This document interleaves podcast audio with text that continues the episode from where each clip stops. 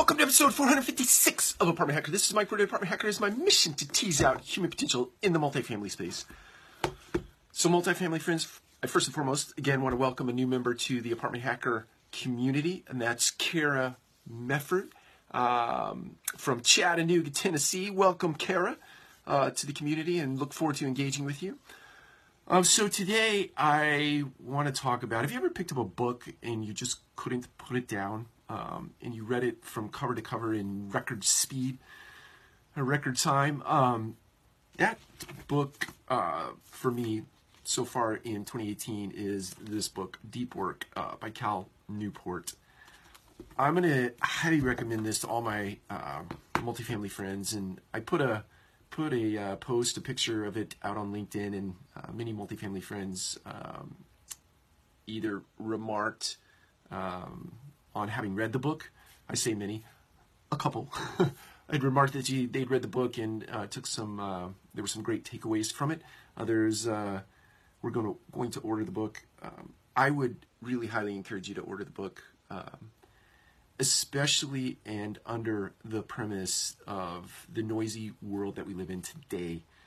Um, we are all distracted by these shiny little objects uh, called devices, right? Whether it be your your uh, phone, your tablet, your laptop, your desktop, your Fitbit, your Apple Watch, it doesn't matter. There are all these things that are vying for your attention today. We are in an attention economy, and whoever screams the loudest, shouts the loudest, has a headline that uh, compels you, uh, or on a rare occasion where there is real value, someone brings real value, you, you'll tune in and give them your attention. But many times it's just what Cal refers to as the shallows, right?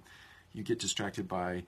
Um, things, shiny new objects, right? Or shiny new headlines or quick snippets of information. So the encouragement in this book, and I don't want this video to go on way too long um, because we're, we're short format here, but um, Cal talks about the value of deep work. Deep work meaning focus and attention that goes on for better than one hour or two hours or for a real pro or a real expert four hour stretches of work where you are completely and wholly focused on one particular subject or getting one particular project done uh, or at least advanced to a point where it's uh, it's looking like it will come to completion. So uh, there's value in that. Uh, deep work is rare uh, these days given all those things that we just described. Uh, deep work is meaningful. If you can get yourself into a scenario where you exercise this muscle up here called your mind, called your brain, to, to the point where it can actually focus uh, intensely on a particular topic for or a stretch of time.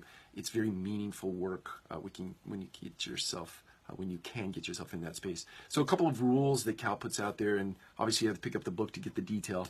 We could go on and on and on, but um, rule number one is get yourself in a space where you can work deeply.